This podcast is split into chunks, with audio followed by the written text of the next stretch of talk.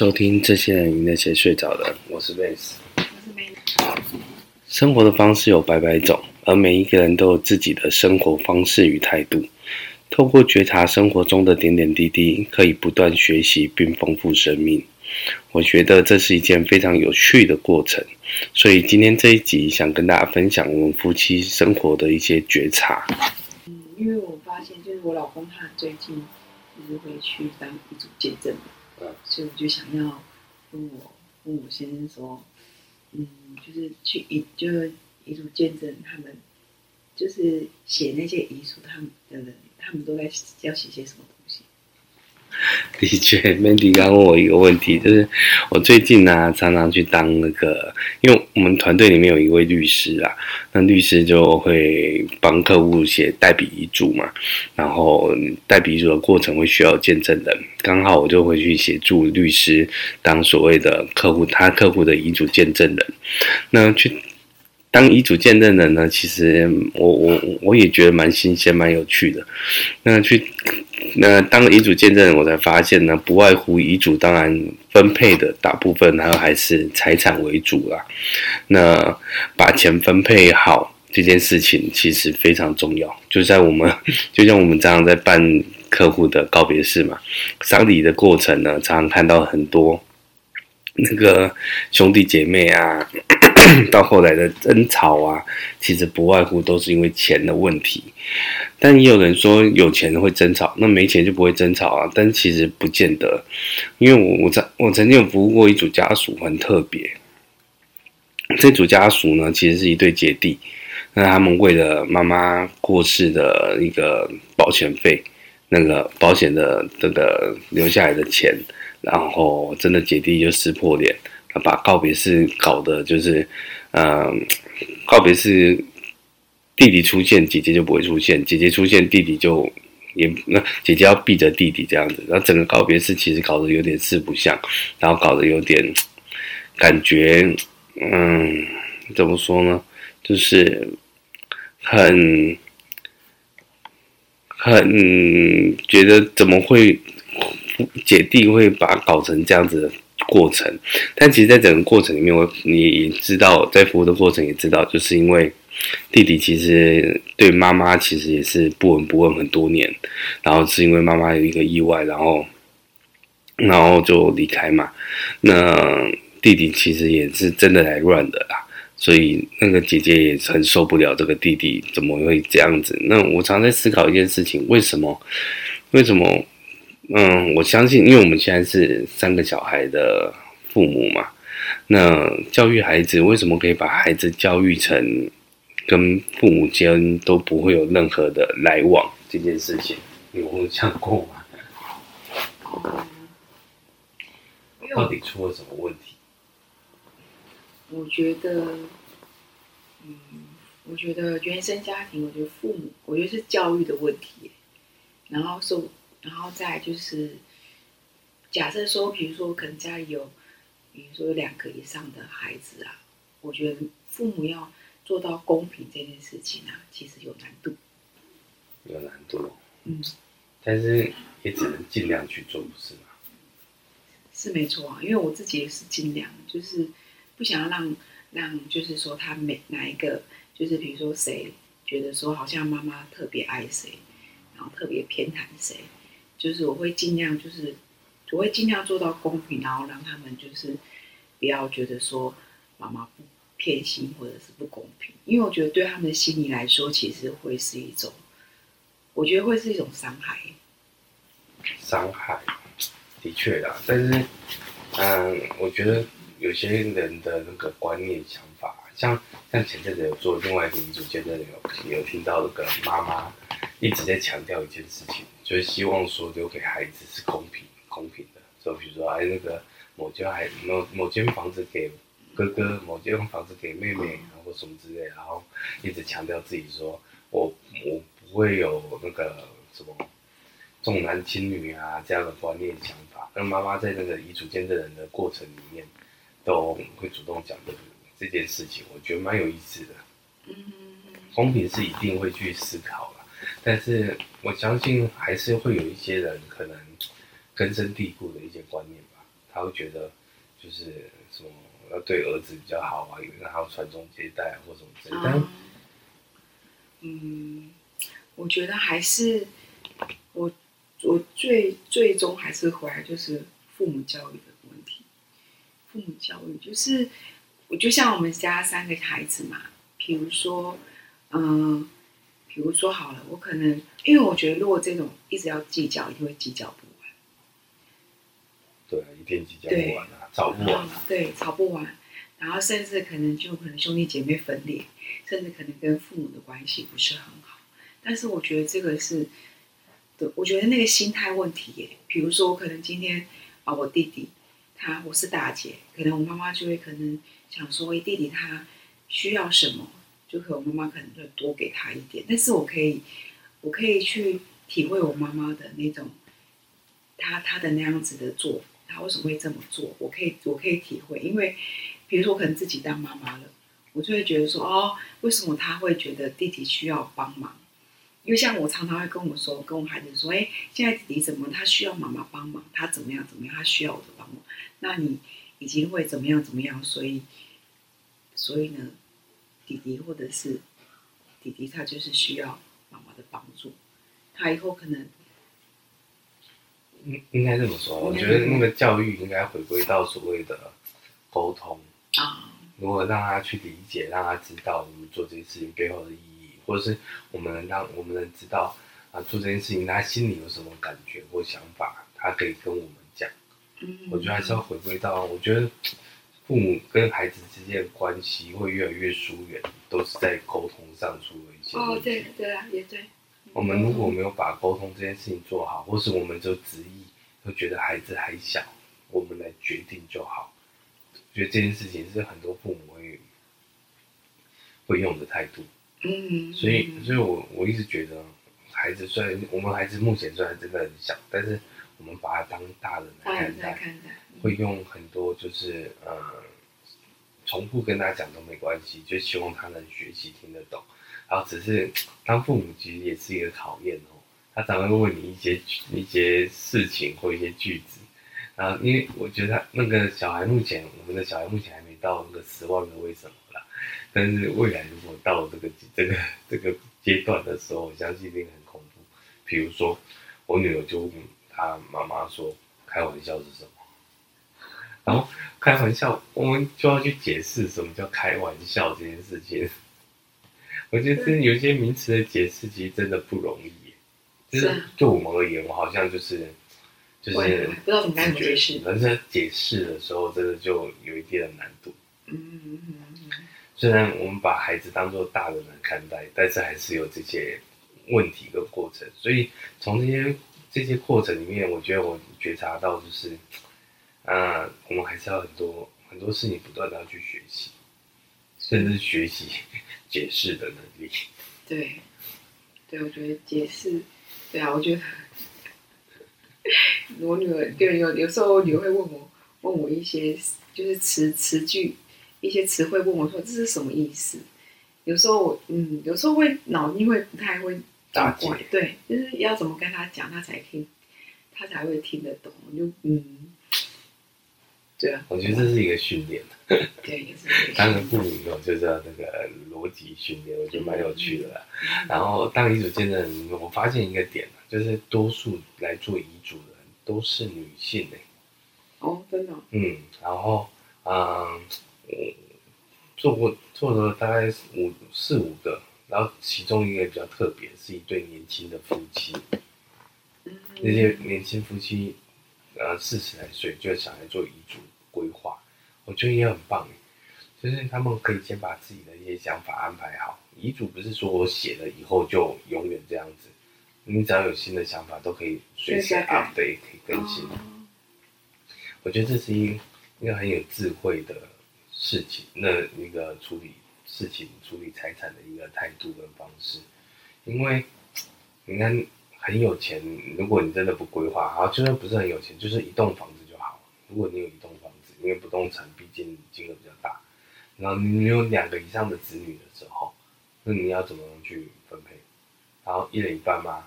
然后或者什么之类的？那当然能做到这样很好。嗯。但是如果没有做到这样的话，我觉得另外一方没有拿到的，可能会有一些怨言。会。但是以我个人呐、啊，我的我觉得我的教育方式，我会觉得说，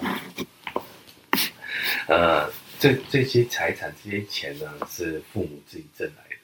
是。那父母那是父母的钱，不是我们的钱。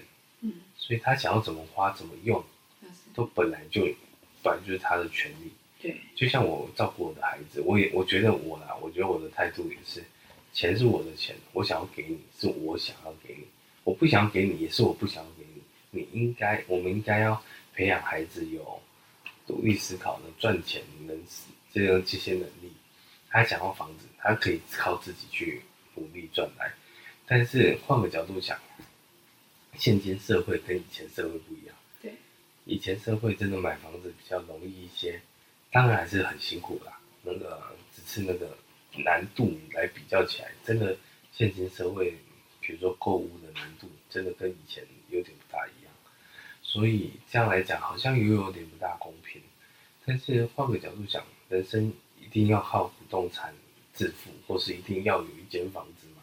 我也常思考一件事情。目前我们是租屋啦，那当然有自己的房子很好，但是如果没有自己的房子，租屋，我们可以把生活过得更好，过得好。不是也是一件很好的事情吗？嗯、我在思考这个点呢、啊。虽然不是我们自己的房子，虽然我们是付房租，但是我们买房子以后，我们一样付房贷啊。不是说买了房子以后，我们没有那么多现金可以一次付清嘛？不是吗？是。对啊，所以那个财产分配这件事情啊，真的是一个智慧的展现。那遗嘱要怎么写有效这件事情呢，也要学习。很多人都以为遗嘱就自己写一写就好，当然有这种自书遗嘱就可以自己写就好，但是它有一些写法，或是呃，你要你要把它写得清楚明白。比如说在遗嘱这过程呢，我们发现呢很有趣哦。我们常常讲房子房子嘛，如果说啊，我要把台北市民的房子给某个小孩，这样子其实会有问题哦。为什么？因为房子有分建物跟土地。你要把建物的门牌号码，然后还有地土地的地号都要写清楚。房地，房地，对，这些都是法律上的用法。但多数人如果没有将观念的时候，你在写自述遗嘱可能会呃漏掉一些漏掉一些东西，然后导致于这个遗嘱的有效性或遗嘱的这些状况，然后让另外一方，比如说。比如说，这里房子要给哥哥，让让弟弟回去，法院又在搞这个事情，嗯，其实就失去了那个分配事先分配的意义。我觉得这个也是很多写遗嘱的眉眉角角，我觉得蛮有趣的。有趣，对，原来是这样。我还想说，房子就房子，为什么还要分土地？有啊，房子有有房那个建物权状跟土地分割的这个字，是、嗯、分地号啊。这是不一样的东西，所以自书遗嘱也没那么简单。比如说，我在遗嘱上面这个要手写，不能打字哦。而且手写的过程，如果你有写错字，你不能随便就把它涂改，然后立刻白、立刻带，或者把它划掉这样子。它还有一些写法嘞，所以就是没那么容易啊。所以我在看那个律师在写代笔遗嘱的时候，我就觉得蛮有意思的。我们这当见证人。当然有一些呃，可能涉及到就是客户的隐私，我可能不大方便讲。但是我只能说，我在这个当遗嘱见证人的过程，发现了多数真的是女性比较有这种，要说远见嘛，嗯，就是真的比较有那种风险规划的概念。嗯，像我们在服务客户端，像生前契约的规划或者什么的预见规划，真的比例上女性比较会思考。我觉得跟那个吧，女女女女生的那个都不是比较心思比较细腻啊。不一定啊，有男生心思比较细腻啊。我们家都是我在煮菜。我也会煮啊。大部分都是女生比较心思比较细腻的。对啊，比例应该是说比例上而言啦。对，那 所以在在这个过程里面呢，就比较特别，真的是那对年轻的夫妻。愿意先做这件事情，我觉得自己真的是一个智慧的展现。他把很多事情安排，因为这对年轻夫妻其实是没有小孩的，他很怕说某个人突然离开，那就会面到面对到某个另外一方的兄弟姐妹，因为遗产分配问题呢，其实是没有子女，如果父母也不在的话，就是兄弟姐妹有有一半的权利这样子。嗯，对，所以这这件事情真的是在这些过程里面看到，其实是一件。很有意义的事情啊，所以做遗嘱规划真的是一件有意义的事情。而这遗嘱并不是说真的快挂的时候才能写这件事情。其实我们可以自己在想要，如果你有一些资产，然后你想要去怎么安排的这件事情，也可以把它慢慢记录下来。我觉得是一件很好的过程啊，就不用去担心。嗯，因为意外风险真的无所不在嘛。那有时候。最怕的就是突然离开，没有交代什么事情，然后把这些烂摊子或者把这些问题留给你挚爱的家人，嗯、我觉得这就是一件很恐怖的事情。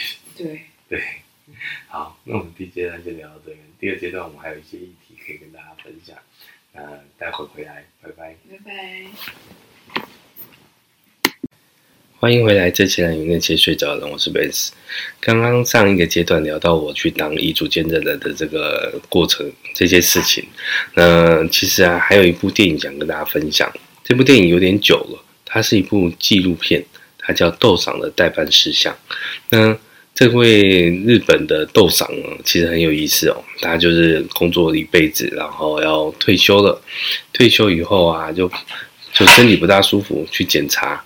发现自己罹癌了，那也癌症末期了，所以他的那个本来要好好去享受他的退休生活，但是呃，感觉又自己离死期不远，所以他就开始把自己未来在有限的生命里面想做的事情做成一个待办事项的概念，比如说他觉得丧礼，他那个想要用什么样的方式呈现，他觉得哎，好像基督天主教比较。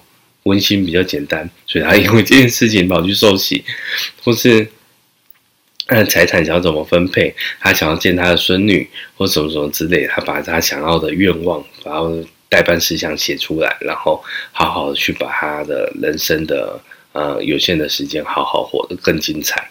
我觉得这就是刚呼应我们刚聊的，就是遗嘱规划这件事情。其实它其实是很有意义的。如果我们每一天都很认真的在对待我们的生活，那我们的生命其实每一天都可以过得很精彩。很多人都常会说：“嗯，我们要珍惜，珍惜。”到底什么什么样的珍惜才是？嗯，不是挂在嘴边，而是真的把它活出来。我觉得这个这件事情可以跟大家分享一下，也让大家去思考一下，什么是把珍惜活出来这件事情。我觉得这比较不然活出来比较有意义啊，不是只挂在嘴边。那我也常在思考，为什么像刚刚我提到说，为什么父母跟子女的关系可以搞到搞到有些。在传承上搞到乱七八糟，尤其在丧礼的过程，在告别式这个过程，这个现象的状况，其实更是看这那么多。那我也觉得，这是呃，就就被我们遇到了嘛。所有生命中的，在你在你生活中的事件，其实它都有它的意义存在。所以我一直在想啊，如果父母跟子女的关系搞那么糟糕的话，那我们生小孩要干嘛？为什么要生小孩？把自己搞得累得要死，气得要命。那生小孩的意义到底是什么？May，你觉得？意义哦，嗯，我觉得哦，我这个人就因为带孩子真的是非常累、非常辛苦的一件事。然后再就是现在我女儿好像会顶嘴，然后因为说妈妈很丑，对，就是说妈妈很丑。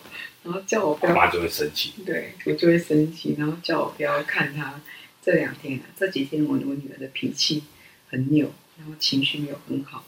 然后就是，然后我我现在问我说，现在他问我说，我们生小孩干嘛？对啊，因为我发现我们我们呃还没有孩子前呢，我们常常会去看电影啊，去约会啊，去干嘛，去吃好吃的啊。还有他孩子以后，我们距离我们上一部进戏院。是啊，超久了。是我们大女儿出生的时候，她还坐月子中心，然后我们偷溜去看的那个《复仇者联盟》，那时候很夯的那个续集，对，啊，就那部片到现在我们四年多没有再进戏院。我们以前是大概一个月不去个两三次都很正常，尤其现在《灌篮高手》，我超想去看的。你要顾小孩，也不能去。对啊，我也不能自己一个人留去看，自己留去看我就被扒皮了。真的，你就不用回来。不是很想去看。嗯、你看，连看个电影，感觉这么卑微的一件事情，我们都没办法去做。那、嗯、生小孩到底要干嘛？对，老公真的，这这是好问题。对，好问题。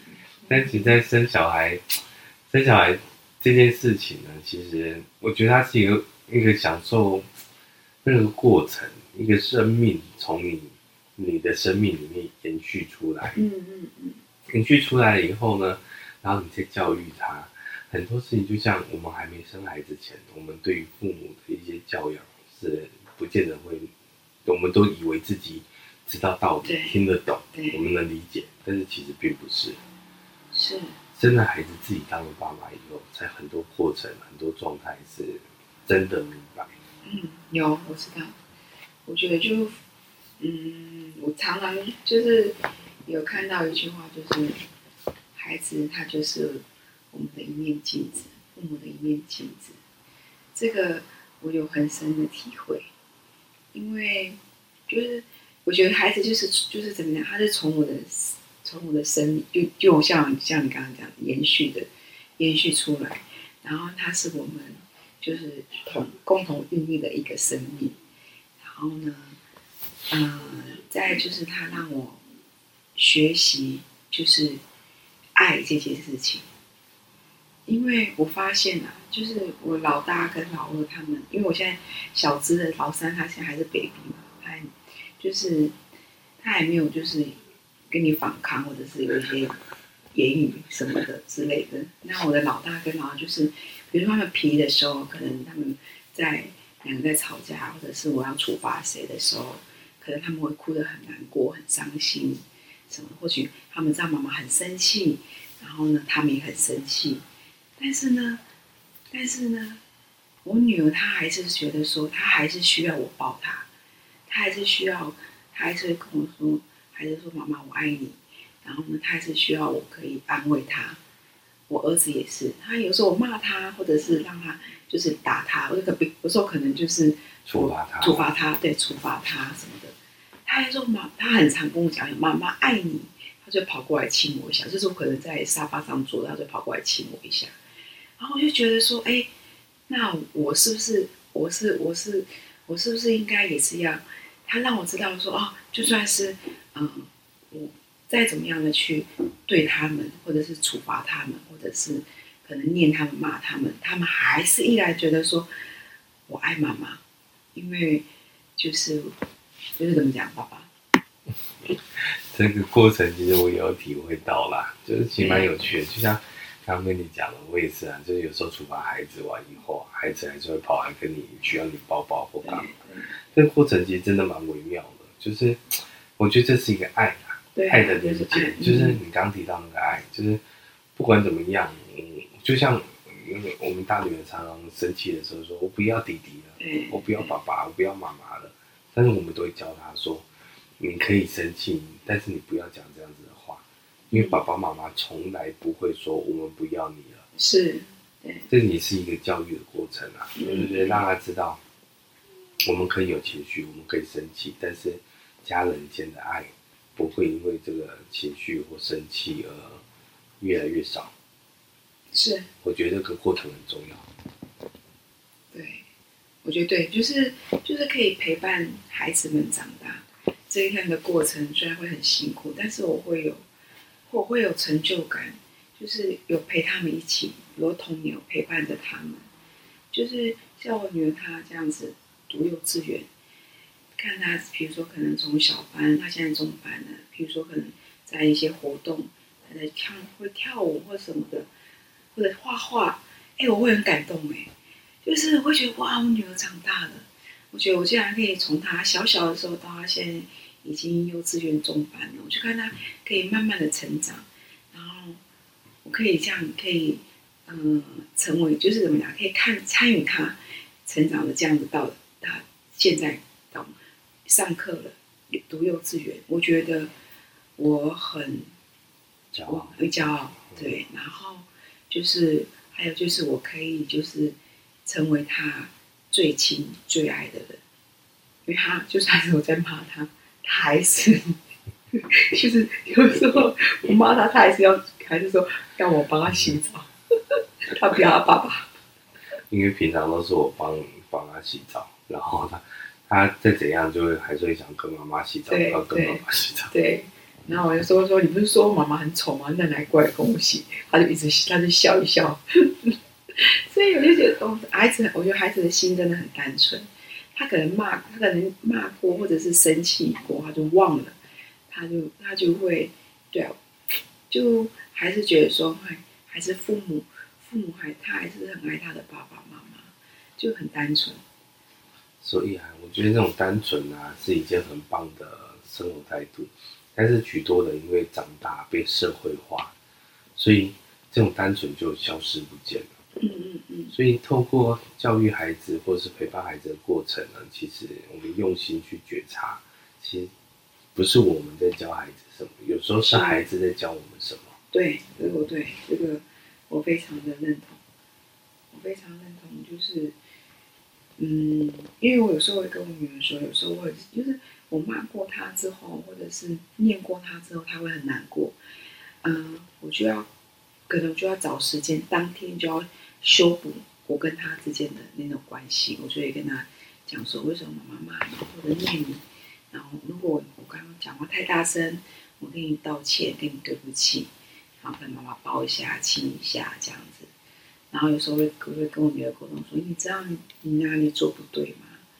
然后他就会就是我也在学习，小孩他也在学习，我就觉得嗯，就当父母真的不容易啊。可是我觉得很棒的一点是，就是，嗯，就是如果说带他现在才幼稚园，那当他再大一点的时候，或许他有一天他会，他会想说，他他可能有可能去外县市读书。假设啊，他没有在我们身边什么的，我就觉得，如果是像这几年的话，我就想说，那我是不是应该要用更多的，比如说。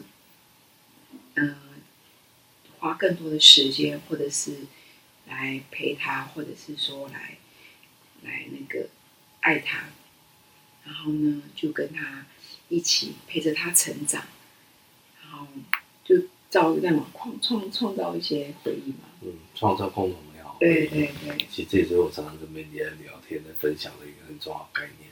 嗯，其实生活就如果你不用心的话，过了就过了，每一天。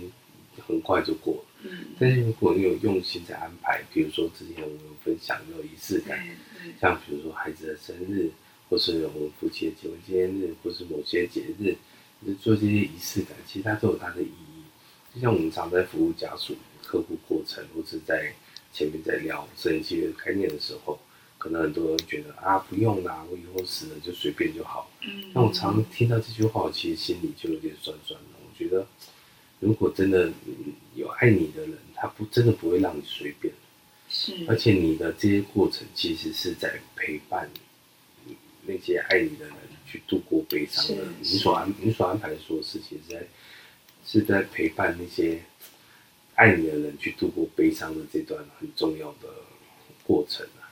对，因为其实你真的很爱一个人，他如果真的怎么样的时候，你会在意，除非跟。但我换个角度讲，就算你跟他，你看新闻看到一些事件，就算你不认识他，然后突然看到某些人遇害，你都会有那种恻隐之心。更何况是你身边亲笔，这这种亲人很重要的人，嗯、或者是家人，所以我觉得那都是一个爱的无意间爱的态度展露啊。嗯嗯嗯，对，我觉得这个是一个常常在在。跟客户聊的过程，去觉察到的一些事情。对，是那没有爱的人，你跟他讲很多爱，其实也没用。没有，对啊，对啊。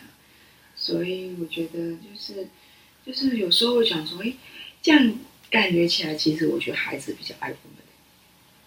我们才爱孩子。是没错，但是我的意思是说，我的意思是说，他就是怎么讲？比如说，我们可能好多次跟他说，哎，就是不要管你，或者是说怎么样的，就是可能就是可能也给他一个严厉的，比如说可能处罚，或者是可能有一些，嗯，有时候可能我可能有时候情绪情绪化，可能讲话又很大声，骂的又很大声，然后可能他们就会难过哭了，但是他们会就是等于说他们。就想说，他们还是觉得还是爱爸爸妈妈，还是爱。然后，然后有时候不知道，有时候可能有我自己的情绪，有时候可能小孩子在小的在吵，然后大的也在吵，然后就可能就变就爆发了。然后有时候事后就会后悔，最后悔说啊，不应该对孩子那样子。但我觉得你有一点很棒，这就是我们常常在讲的自省能力、反省的能力。你会后悔。你你从这个后悔里面，你会学习去修正。我觉得这这才是一个很重要的态度，而不是很多人都后悔完又做一样的事情。反正这件事情像无限轮回，学习佛师的这种概念。是的，对他们我就是，反正我觉得带小孩就是在休息，休息。再来就对啊，就是我觉得为什么要生小孩？嗯。就是我觉得延续，比如说可能传承，比如说我们之后我们父母可以教导他的一些思维观念，还有一些有一些东，就是有一些我们品德，有些教育、品格教育之类的，就是也好的观念，就是他们就传承给给孩子，然后他就延续我们，延续我们的延续下去，延续我们想要传承的精神吧。也也是也是，但是真的很累，带孩子真的很累。我觉得不是，尤其是带三个孩子，对，这真的很累。但是，嗯，就我也是一直在，就是有时候像我要带孩子要做家务，其实有时候会非常的，有时候真的会非，有时候很疲劳。但是，但是我还是还是给他，就是有时候可以，我觉得那个心态转变。要很重要，当不可以，就是如果你爆发是负面的，其实其实那个影响会非常大。是啊，像原子弹一样。我们就留在第三阶段再聊那个爱的议题，待会见。欢迎回来，这些人那些睡着的，我是 Vance。嗯，我们刚刚上一个阶段聊到了所谓生小孩的意义以及。爱这件事情呢，其实我们在服务客户的过程里面呢，其实呃很多的感动，其实不见得是那些离开的人，而是那些留下来的人，就是所谓那些家属他所做的一些事情。那家属做的事情呢，就可以很充分的展现这个爱的这个传递这些感受。那这些感受呢，其实我就在思考，那我们要如何让我们的孩子。或是我们要如何教育我们的孩子，能把这个爱活出来，或是他在他心中充满爱这件事情。就像我们，我相信听众听了很多集我跟 Mandy 的访谈，会发现我们对孩子呢，其实是有很多的爱在里面，在我们的生活陪伴里面。那我们也常在思考，问我在成长的过程呢，我的爸妈是这样对我吗？好像也不是欸。但是，就是自己当了爸妈以后呢，其实好像自己以前没有缺乏这样的被爱，所以想要更加倍的去爱自己的孩子。但其实，与其说爸妈不爱你，其实爸妈并不是不爱你，是因为生活，生活常常会打乱很多的事情。所以我们刚提到，有些人那个从小的纯真，因为社会化，所以长大他那个纯真的感觉不见了。他可能变得比较市侩，或是隐藏起来，这这个无可厚非啦。那只是那纯真的感觉，我觉得，呃，永远不要忘记，因为我们是值得更好的生命生活，所以常常会看很多那种鸡汤啊，那个那个语汇啊，那些心灵鸡汤那些书或什么之类的啊，这些鸡汤曾经我有一段时间很讨厌看的东西，那什么正向啊，我干嘛？啊自己就搞得自己负面的要死，但其实某些程度，正向、负面，你都要学习去面对跟接受。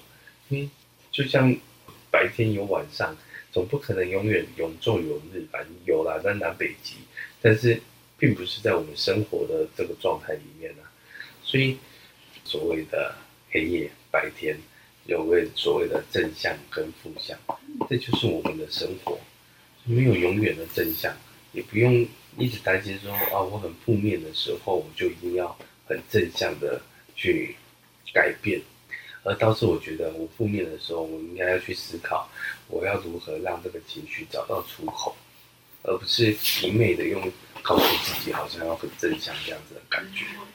所以这是我觉得很重要的觉察。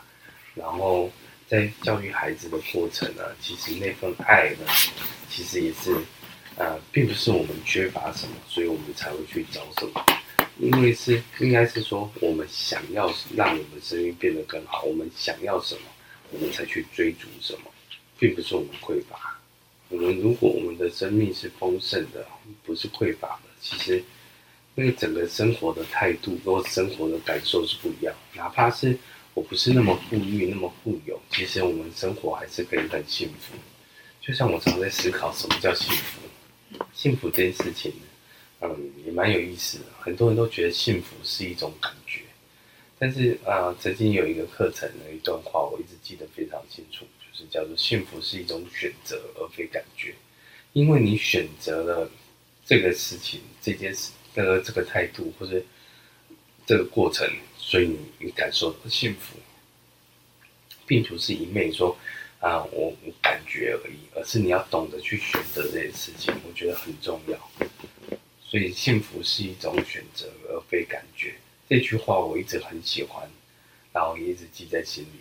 所以每个人都值得幸福，是因为我们学习懂得如何去选择，选择这些事情，让我们的生命生活变得更幸福。所以我们也要教孩子去选择。很多人都忘记我们有选择的权利，或是能力，或是机会，总觉得很多事情。就被安排好，很多事情就注定了，然后很多事情我没办法改变，就无力感。但是，的确，可能在某些过程里面会，你会有这些无力感，但是不是绝对不会那么轻易被打败。永远，我一直都告诉自己，永远会有方法，永远都能克服。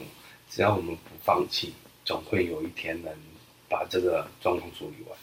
就像我一直很喜欢棒球的原因，就是棒球有九局。你不可能每次打击都全垒打，那就不用玩啦。那一定会有被三振，一定会放落风，会因为什么过程？但是还没九局还没结束前，你永远都有机会。人生也一样啊，我们的人生又还没有完全的，我还没挂掉，我们总有翻盘的机会啊。哪怕是人生最后一一个阶段，我们都有可能会翻盘啊。那重点是。如果我们懂得用这样的态度的话，我们的生活自然就精彩。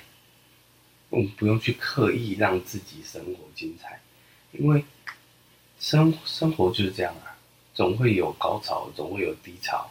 那总你不可能每天都开心快乐，你一定会遇到一些挫折，遇到一些你不想面对的事情。这些过程呢，其实就是生活。平凡其实就是生活的一个。很重要的，我觉得要学习去去理解平凡这件事情啊，嗯，没有永远都是永远那么忙碌。其实我相信也不见得是一件很快乐的事情。有时候慢下脚步，你的风景才会看得清楚。你一直高速前进，嗯，周遭错过了什么你都不知道。嗯，当然，你可能会觉得要目标设定，你要完成你的目标。那的确，在不同的阶段，你会有不同的安排。但是总要学习，我觉得比较重要的是你要学习一个东西叫换挡啊，不可能永远都是高速档啊。就像我起步一定是从低低速档起步才会到高速档一样概念。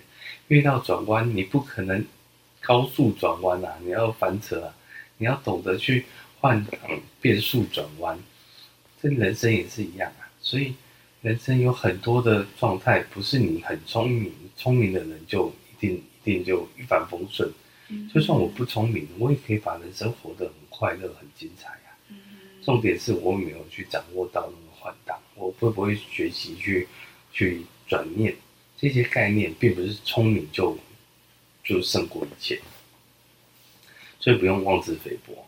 就像我跟我太太跟 Mandy 常常一起很喜欢看 NBA，那你常常看到那个 Steph Curry，Curry 他的身体条件并不是那么好，但是他创造了属于他的一片天，他改变了整个 NBA 的生态，他把三分球发挥到淋漓尽致。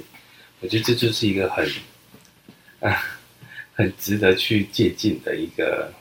他 Curry 是我的偶像啊，对，他的身体素质其实真的不是那么好，但是在 NBA 其实真的是打了一打出自己的身价，打出一片天，甚至创造了改变整个生态。我觉得才是才是我们人生要去觉察、要去学习、要去面对的。嗯，是。所以啊，刚刚拉里阿扎跟大家分享的这些，其实真的是从那些嗯。不是睡着的人，而是那些家属的身上看到了很多的生命故事，让我很感动。我相信呐、啊，在每个不同的阶段都有一些深刻的故事。这些深刻的故事呢，其实酸甜苦辣，嗯，总有也总有些人事物会让你刻骨铭心，总有一些记忆值得你细细去回味，更有些故事会让你后悔不已，而这些感受却塑造现在的你。所以啊，不用去太在意这些，嗯，悲伤痛苦。那些悲伤痛苦都是有意义的。重点是我们有没有去觉察到这个意义，才是最重要的。分享一个我之前服务的一个故事啊，就是啊、这位伯伯其实，嗯，高寿百岁离世。那他离世了以后呢，他有三个儿子。那我认识的是其中的一位儿子。那在服务的过程呢，其实我也发现，就是男生跟女生之间呢，其实真的有很大的那个差异啊。男生会比较刚烈、强那个直接一点，所以男生这个男生之间相处呢，其实并不会。我们在服务过程，如果家中有姐妹的话，他会比较比较啊、多沟通或干嘛。男生可能比较直接，他不喜欢、不高兴或干嘛，就就会很直接。那所以，我发现甚至三兄弟其实情感应该还不错啦，只是可能心还是有一些疙瘩在。然后最后啊，在盖棺的时候啊，其实啊，嗯，其实有一位孙女啊，就带着呃他的父亲跟叔伯们，那一起就在阿公的面前就跟阿公说：“阿公，我们家以后会呃，就是。”会常常相聚，会凝聚在一起，并不会因为你离开，那个家里就散掉。带着一个孙女哦，带着他的长辈们做这件事情，其实让我非常感动。因为，就我觉得很多我们常常看到，就是家中的这个长辈离开了以后呢，那家中就散掉了，就少了一个凝聚的力量。那很可惜，因为我们当父母的，就像我常在思考，我很希望我三个孩子永远相亲相爱。我自己是独生子，所以我遇面临到很多事情的时候，我变成我要自己解决，自己去面对，自己去处理。而有孩子的，有有兄弟姐妹的话，他就可以去协助，互相协助。我因我很希望能教育我的孩子，能。去相亲相爱，互相协助，互相友爱，然后一辈子能一起好好的一起生活下去。因为我在一场告别式里面，我也听到了一个追思文里面家属的一个感谢话，感谢的话语，我非常感动。就是呃，往生的也是一位父亲，那呃子女啊，有好像三四位子女吧，其中一位子女在念追思文的时候就聊到，就讲到，就说。谢谢爸爸，谢谢父母留了这对手足给他们，让他们在面对父亲离开的这种悲伤的这个过程，他们可以互相的安慰、互相的取暖、互相的依依偎，然后一起去面对、一起疗伤。我觉得这个过程是很棒的。这个手足真的得感谢父亲，就留给手足是他们人生最棒的一个礼物。当我听到这段追思文的时候，我超感动的，是常常会在告别式的现场，莫名就 掉两滴眼泪。虽然我们真参与过的告别式不下百场，但是总会有很多的家属，总这些感动的过程。就像还有就是也遇也也也遇过，就是某个孙女啊，一直学学钢小提琴，她很想拉给阿公听，在告别式的现场就现场演奏起来，或是某个女儿在现场就唱起歌来。我觉得这都是让我们很感动。虽然人离开了，但是那个离开其实不是真的就消失不见，那份爱一直都会存在。就是我们到底对我们的生活里面，我们用了多少心在把这份爱活出来这件事情，我觉得就是透过这些人让我去觉察，好好的去把爱活出来。当你把爱活出来以后，你的生活自然就精彩。你真的不用刻意去追求那个生命是多精彩这件事情，刻意去追求，反而我觉得反而是不见得能追求得到，而是好好的去体会当下所有发生这些事情给你的呃，给你的 sign，这个这个指引，这个这个意义在哪里？我觉得这才是最重要。所以今天想跟大家分享大概是这些过程啊。那 Mandy 还有没有什么想要跟大家分享的？分享，嗯，就是我觉得从，我就从孩子的身上，我可以就有学习到，就是对，就是父母的感谢。对，因为我觉得。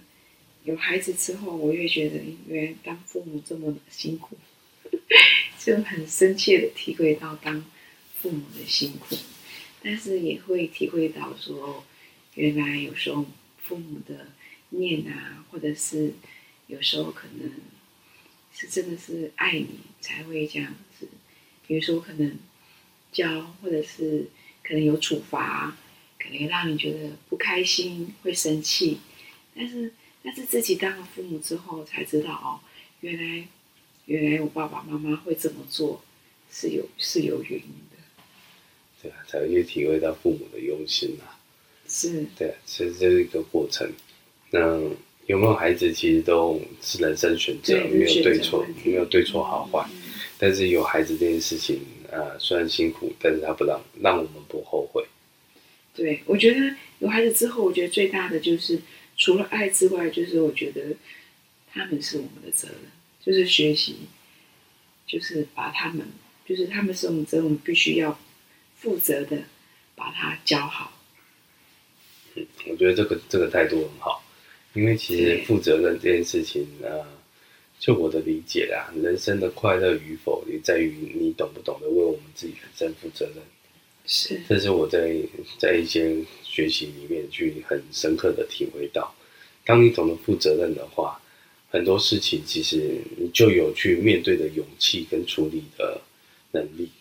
你不懂得负责任，你只选择逃避的话，那有时候问题就会越来越严重，越来越大，要把人生搞得一团乱。我觉得这就是一个很重要的人生态度，负责任。对，然后，嗯。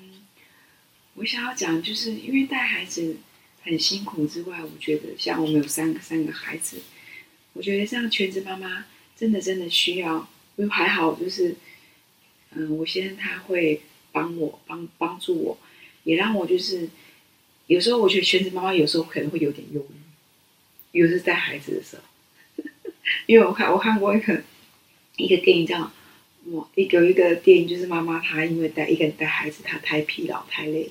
就把他的孩子给给那个，也是就是就是在水里面把他溺溺死。这这是鬼片吧？不是，就是日本，这是一个波什么波道上的家吗？还是什么？反正就是一个日本的一个压力太大。对，压力太大。然后他爸爸他也他的先生也没有帮他，就是一直忙着工作，然后也没有给他给予他帮助，给予他协助，所以他就给他就会。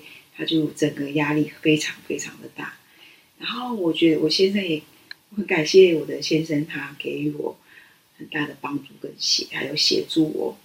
然后，真的，我觉得那个心态的转变非常重要。当你越负面的时候，越负面的时候，你就可能就会嗯影响到整个家庭的氛围。然后你啊，所以你不要常常冤错。好，我会好。是我最近应该还好吧？最近真的比较没有了。对，好，时间的关系，我们今天就聊到这。谢谢收听，下礼拜请准时收听我们这些人那些睡着。我是 Vance，我是 Mandy，拜拜，拜拜。